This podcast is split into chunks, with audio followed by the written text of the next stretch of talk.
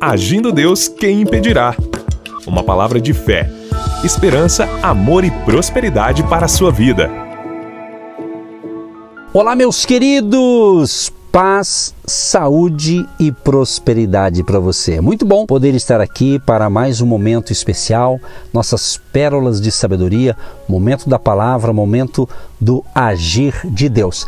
E eu quero hoje, antes de entrar nosso assunto que estamos falando aí sobre a importância de você cuidar da sua mente, daquilo que você pensa, nós temos a mente de Cristo, eu quero agradecer a você que tem sido um agente de Deus. O que é um agente de Deus? São pessoas que têm recebido a nossa cobertura espiritual, nossas instruções espirituais, à luz da palavra de Deus, por algum veículo de comunicação, talvez pelo rádio, talvez pelas plataformas digitais, canal no YouTube, o Spotify e outras plataformas digitais. Ou seja, de alguma maneira você está sendo abençoado pelo nosso ministério. Então, agentes de Deus são aquelas pessoas que se identificam com o mesmo e querem voluntariamente semear uma semente financeira em forma de uma oferta, alguns até são dizimistas. Então a gente quer agradecer a você que tem nos apoiado. E se você deseja ser um apoiador, você pode entrar no site agindo Deus quem impedirá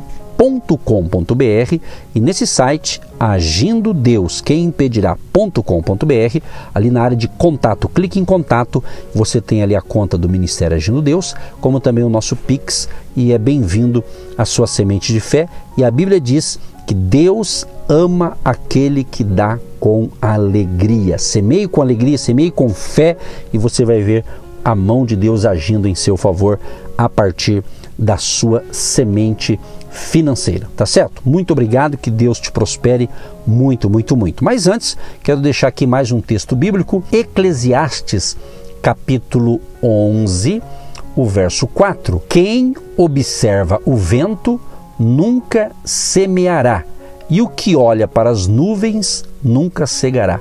Então tem gente que fica assim: ah, quando melhorar, quando passar a tempestade, eu vou semear. Não, semeie agora. É assim que funciona. Se você esperar melhorar, talvez você nunca vai semear, mas semeie que Deus vai mudar essa situação. Quer colher algo? Plante a semente específica. Você quer colher milho? Então plante milho. Você quer colher arroz? Plante arroz. É assim. Você quer colher laranja? Plante o quê? A laranja, ok? Então você vai colher aquilo que você planta. Que Deus te abençoe e te prospere muito aí, inclusive na sua vida econômica e também na sua vida aí, nas suas finanças. E falando em finanças, só para lembrar o seguinte, de segunda a sexta-feira, às 18 horas, eu realizo uma live no Instagram do Agindo Deus Quem Impedirá. Às 18 horas, live Negócios com Deus. Tá sensacional. Se você tem o um Instagram, segue a gente lá. Agindo Deus Quem Impedirá. Tá bom, gente? Vamos entrar no assunto então. Hoje eu quero falar da importância de você mentalizar a palavra, ou seja, ter na sua mente a palavra de Deus. João 5,38. Também não tendes a sua palavra permanente em vós, porque não credes naquele a que ele enviou. Olha que interessante aqui. Eu vou explicar isso aqui, ó. Também não tendes a sua palavra, ou seja, seus pensamentos. Então preste atenção a palavra de Deus são os seus pensamentos escritos em papel para nosso estudo e consideração. Ou seja, sua palavra é como ele pensa sobre cada situação e sobre cada assunto. Esse texto que eu li aqui de João 5:38, Jesus estava criticando severamente alguns descrentes. Vemos aqui nessa tradução que a palavra de Deus é a expressão de seus pensamentos e que as pessoas que querem crer e experimentar todos os bons resultados de crer devem permitir que a palavra dele seja uma mensagem viva no coração delas. É, Consegue-se isso justamente pela meditação na palavra os pensamentos dele podem se tornar nossos pensamentos. A única forma, queridos, de desenvolver a mente de Cristo em nós. A Bíblia também fala, em João capítulo 1, verso 14, diz que Jesus era a palavra feita carne. Isso não teria sido possível se sua mente não estivesse cheia da palavra de Deus continuamente. Então, meditar na palavra de Deus é um dos mais importantes princípios de vida que podemos aprender.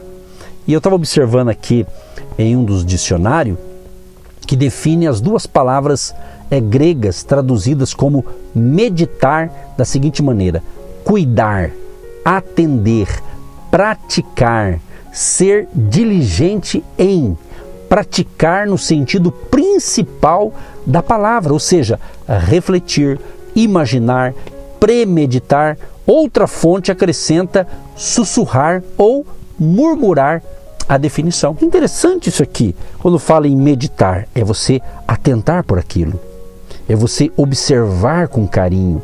Então, é, não posso enfatizar assim de forma suficientemente firme toda a importância desse princípio. Eu posso chamar esse princípio um princípio de vida, porque meditar na palavra de Deus ministrará o que? Vida a você e, enfim, aos que estão à sua volta. Então a palavra de Deus vai ser ministrada na sua vida, vai trazer vida e vida com abundância, e você também vai ser uma fonte de vida para outras pessoas, meus queridos e minhas queridas ouvintes. Está entendendo? E muitos cristãos têm se tornado temerosos é, da palavra meditar. Sabe por quê? por causa das práticas de meditação das religiões pagãs e ocultistas.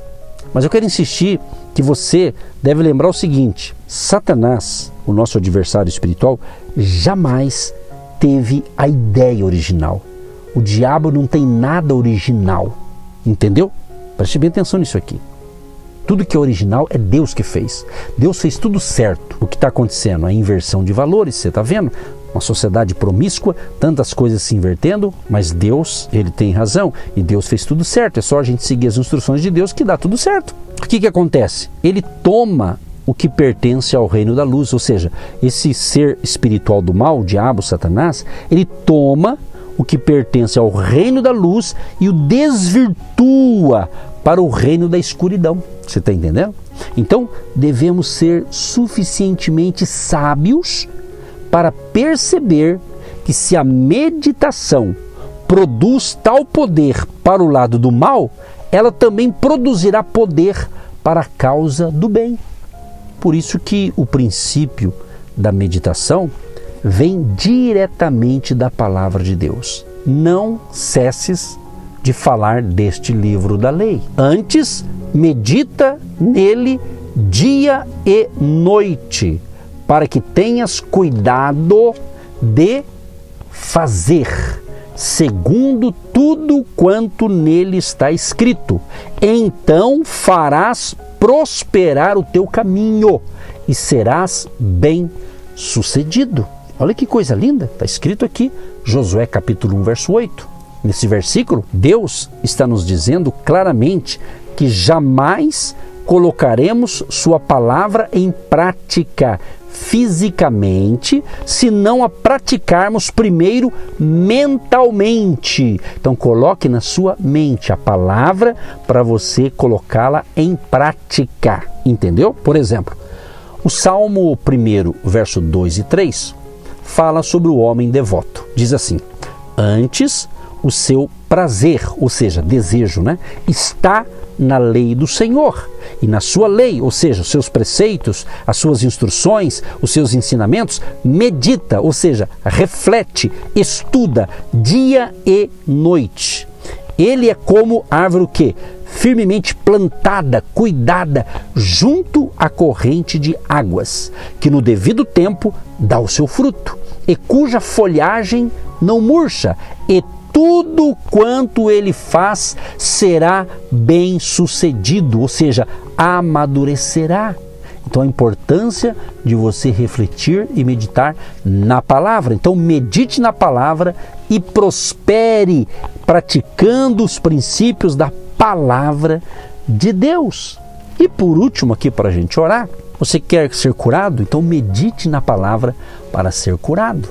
Provérbios capítulo 4, verso 20, 21 e 22 diz: Filho meu, atenta para as minhas palavras, aos meus ensinamentos inclina os ouvidos.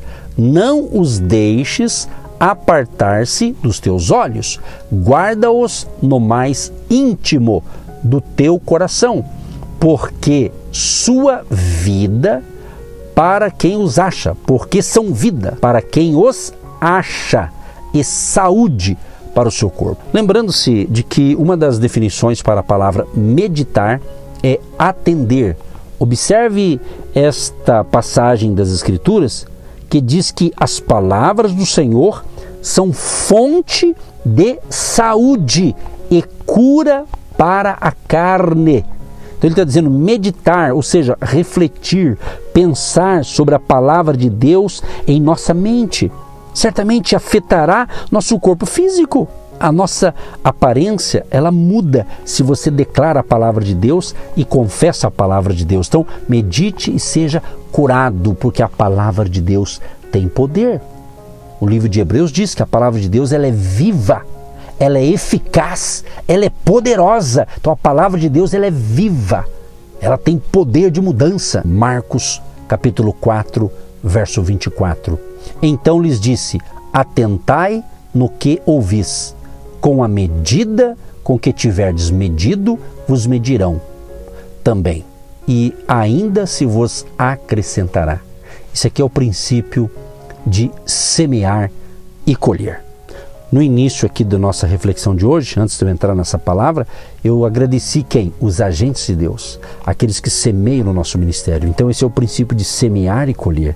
Então, quanto mais semeamos, mais colheremos a época da colheita. Deus está dizendo aqui em Marcos 4, 24 que quanto mais tempo colocarmos na meditação e estudo da palavra que ouvimos, mais extrairemos dela.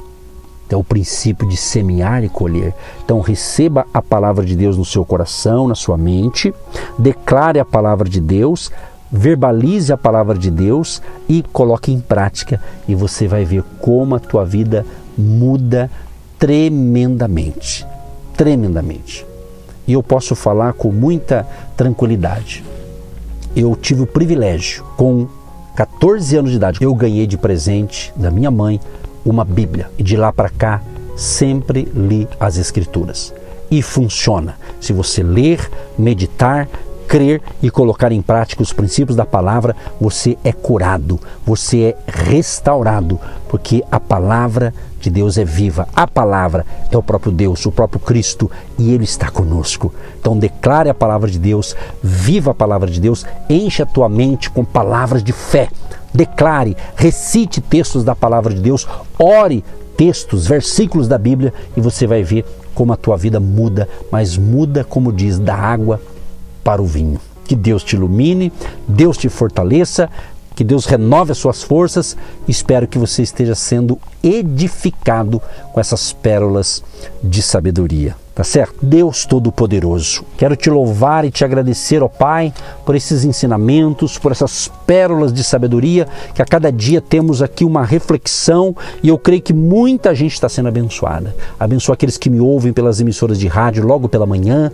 aqueles que vão me ouvir em, em alguma plataforma digital, de onde ela está me escutando neste momento, libere uma unção de cura, de restauração, abençoando esta pessoa, tanto quem me ouve e toda a família deste ouvinte. Abençoa a residência onde ele mora, libera uma unção de abundância e de prosperidade e que ainda hoje algo maravilhoso aconteça na vida e nos projetos desta pessoa. Em nome de Jesus. Amém e graças a Deus. Você que se identifica com o nosso ministério Agindo Deus, quem impedirá? E tem interesse em investir uma oferta missionária em nossa programação? Torne-se um agente de Deus e faça parte dessas pessoas de fé que semeiam com fé e vão colher o que semeiam. Anote: Banco do Brasil, agência 1243-2, conta corrente 68630-1.